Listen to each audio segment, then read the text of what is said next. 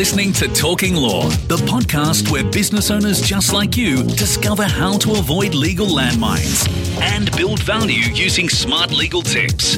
Join your host, Joanna Oakey, as she cuts through the legal jargon and gives you clear and simple, actionable legal strategies, which will get you optimal business results.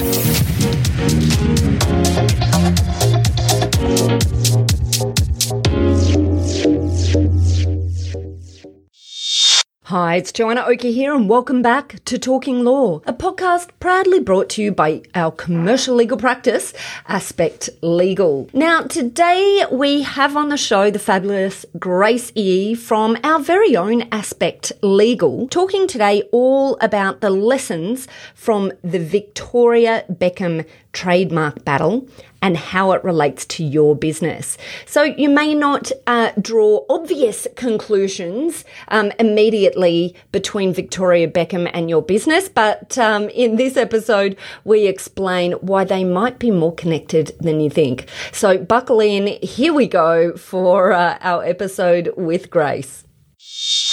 All right, Grace, I just want to say a massive thank you for joining us again on Talking Law. Hi, Joe. Nice to be here. Yeah, fabulous. Look, it's always good to have you, Grace. We um we always traverse some really interesting areas. Well, we think it's interesting in relation to trademarks. We're covering today's topic for the same reason that we record most of our um, uh, podcasts about trademarks. It's because we keep seeing people make these mistakes again and again and again and again. And we just want to ensure that people have the information and the education to um, avoid the mistakes. That's right. I That's think right. so. Don't you think? Like that's absolutely. and today is absolutely the same because today Mm. we're talking about Victoria Beckham's trademark battle. Now I hear you, the listener, say, well, how the hell is this relevant to me? But the point is, it is incredibly relevant to many businesses who come to us. And in fact, um, uh, we were just talking before, and you were saying, Grace, that in fact you were thinking about this topic um, about the Victoria Beckham case in direct response to a question that you've had recently about trademarks. And you said to me, Hey, I get this question all the time. It's this misapprehension. And look, here's a case that so clearly demonstrates it. So, what was that, Grace? Maybe just walk us through the, the ambit of what the mistake is that people are making. And then we'll talk about Victoria Beckham's case and why that demonstrates that. But let's just you know for once let's get let's get into the chase and then we'll tell the story. So so we'll give the answer first. Lucky you as a listener you can just listen to the answer and you don't see the story behind it. This this is very common misunderstanding that when it comes to trademarks, you can rely simply on your use, the Yeah. use of your brand. Um, so we're really talking about very fundamental issues when it comes to the use of your brand versus the registration of your brand. Mhm. And it's so clear cut, but we just need to keep harping on about the same, yeah, reminding same people that's issue. right. And and it's that whole thing, isn't it? Um, you know, I find some businesses get it, and usually the ones who get it get it because they've been burnt in the past. Actually, um, Yes. if truth be told, Yes. but some businesses get it, and as they're creating a new brand, they um, they build thinking about protection into that creation of a brand, and and so they create a brand that's capable of protecting, and then they get it registered, and and there's no issues because they're first on the register, and and and life is easy from a trademark perspective, um, and they're then able to take action against businesses who are incorrectly using the, the mark. Blah blah blah blah blah. But then there's Mm. what I would call the majority that fall after them. The majority of, well, SMEs at least, you, you know, larger businesses obviously have the um, have the resources on hand to always understand the importance of this when they're creating a brand. But the majority of SMEs when they're starting the business, they're launching a new brand under their business or whatever the case may be, they don't tend to think of trademark registration first off. And so they have a long period of use quite often. Mm. And in that long period of use, um, at some point, they suddenly realize that just using the name isn't protecting the name. And Mm. we then have to go and go through this laborious process that is a lot harder than had they have done it right at the beginning. But Mm. what we're trying to explain, I guess, is why it's not enough at that point. And why it is that um, you know you really need that trademark registration in place rather than thinking you can just rely on the name. So don't you hit us with it grace? Tell us about victoria beckham and how the hell anything to do with victoria beckham could be relevant to us. Yeah, I thought this would be fun to talk about because everyone knows Victoria Beckham. Well, maybe not everybody, but Spice Girl days. She was she was popular in the nineties, and now she's become a fashion designer. She's branching out into cosmetics, and she's actually she's actually been using a brand for her cosmetic products called um, Victoria Beckham Beauty. Mhm. So you can have a look at her website if you're so inclined. and you might see there that she uses her initials, VB. Right well similar Yeah. to a, a beer brand i know Yeah, I'm- similar I'm to sure a very famous beer brand in Australia. um, so she actually used her name and that VP, VB initial in Australia for a little while in 2016 and 17. Mhm. What she didn't realize was that in 2018, an Australian company um, lodged a trademark application for VB in relation to cosmetics and beauty services. Mm. So by the time she cottoned on to this, uh, this Australian application was already on foot. Mm. So, as you and I know, in the application process, there's something called an opposition. So, this is where we might have to stop for a second, just talk about what this procedural aspect of an application is, because Yeah. that's what she did. She lodged an opposition. So, it might be worth just pausing for a second there, because you and I know what an opposition is, um, Mm. but our listeners might not know. Um, so, just to put that little insertion there as to what it is, um, during a trademark application process, and, and it's surprising to a lot of our clients that process takes a minimum of seven and a half months. It's not Mm. instantaneous. Um, during that process, there's a two month period, which is called the opposition period, when the acceptance of your application of the trademark is advertised.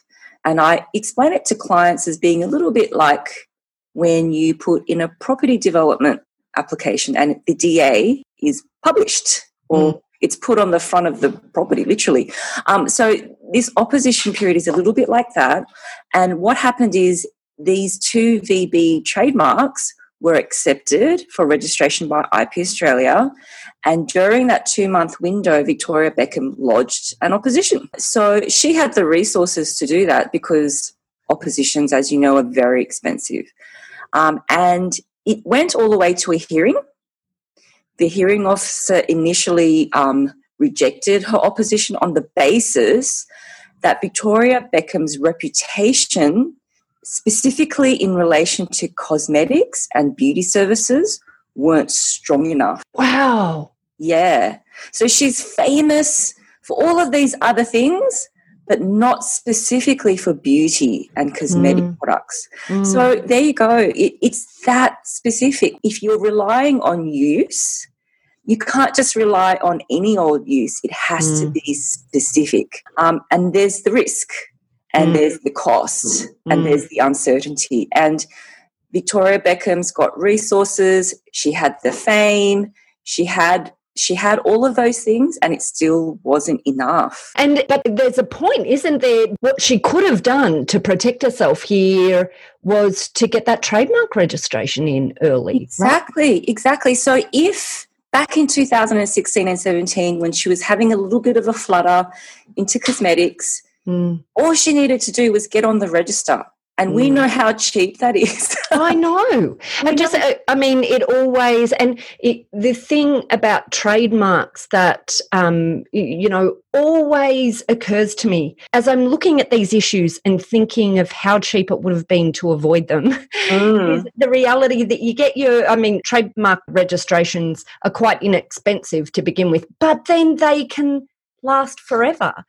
Presuming yeah. you know you maintain them and and you continue to use the mark in the right way and so it's just this ongoing protection for the life of the mark Mm. um, and you know so it's it's just amazing to think um, that businesses put themselves through the pain that they do when it could all so easily have been avoided Absolutely. It's cheaper than your car insurance.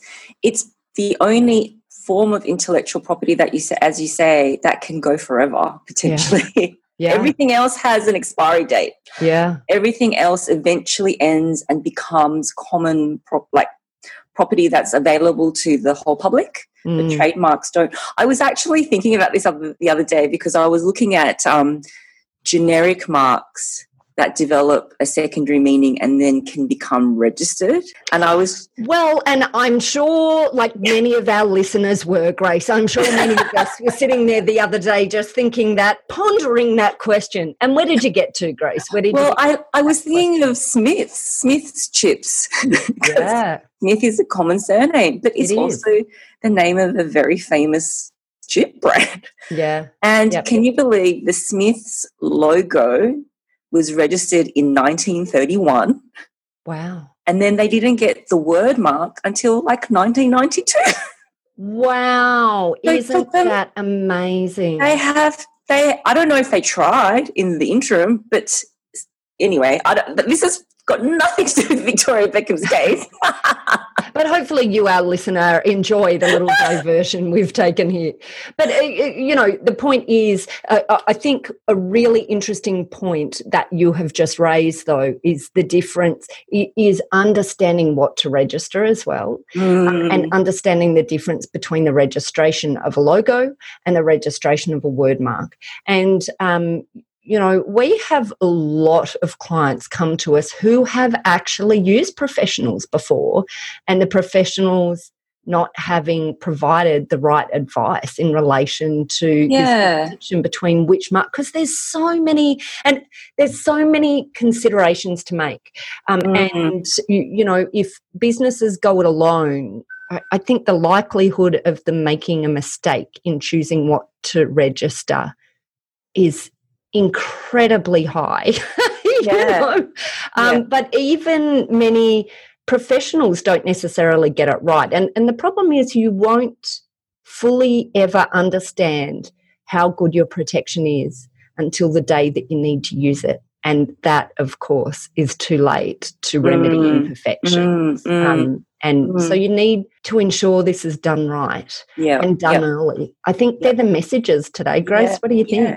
Yes, yes, I think so. And and I feel I feel quite passionate about this, Joe, because I was speaking to a client the other day. He's had legal advice, not from us, and the legal advice was technically very clear, but he didn't get it yeah because it was too it was in, with too much jargon. yeah So just in a 10 minute conversation with him where I just, and you, you and I try and simplify it in a way that a business owner will understand it because we want to help them. Mm, Um, but just in that 10 minute conversation, he absolutely understood what the issue was and he, Mm. he, he knew what he needed to get. mm, And that was just coming out of just speaking it from his frame of reference, I think. mm. Um, yeah. Cutting out the jargon as you say Absolutely. grace Yeah. Um, and then and having a commercial overlay of how this all applies because um, because trademark the area of trademarks you know can look straightforward but it's just such a complex area but the importance is to bring it back to simplicity bring it back to the kiss principle Yes. um, you know and not overcook not overcook the registrations but to um, to get the right things protected in the Mm. right time frame Mm, mm, mm. So, out of Miss Beckham's predicament, I think the main lessons that we got is that she lost exclusivity. yeah She was slow in getting her, her brand protected. She had to spend money. So, the outcome of all of this has been that these two Australian trademarks for VB Salon and VB Skin Lab, they managed to get registered Mm, they settled outside of court. There's probably some document between them and, and, and Victoria Beckham where they've come to some sort of agreement as to exactly the terms of how they're going to settle. Um, they've probably been asked by Victoria not to associate with her in any way, shape, or form. So she's tried to maintain some control. Mm. And she then subsequently went and lodged her own mark for her own VB initials. Which will now always sit after the other mark. Absolutely. And it only got registered last week. oh, last week. Well, there you go. well, this is off the press, people. You are hearing it first here. Um, Grace, look, this has been really useful. Um, I think it's really important reminders for all of mm-hmm. our listeners. And I think what we should deliver up soon to our listeners is, is perhaps maybe the next component as well, where we see issues occur. And that is in um, the way marks are used after mm-hmm. they're registered. Yes. some of the mistakes that people make in yeah. that process. So, um, so how about we come back um, and um, and talk about that because I think that will be really useful for our listeners to understand as that mm. next step once they have a trademark registration. Mm, great, brilliant. Okay, wonderful. Well, Grace, thank you so much for coming on to the show again. Any parting words for um, our audience? get your marks registered early. early. but if not early, at least at some point, I guess. Wonderful, Grace. As always, it's been an absolute pleasure. Thanks for joining us on Talking Law. Thank you. Well, that's it for this episode of Talking Law. If you'd like more information about this topic, head over to our website at talkinglaw.com.au for a free download of the transcript of this episode if you'd love to read it in more detail. Through that website, you'll also find details of how to contact Grace or any of our other legal team at Aspect Legal. If you have any issues in relation to trademarks or indeed any queries, about trademarks that relate to your business that you'd like to talk to us about. And finally, if you enjoyed what you heard today, then please pop over to Apple Podcasts and leave us a review. Well, that's it. You've been listening to Joanna Oakey and Talking Law. See you next time.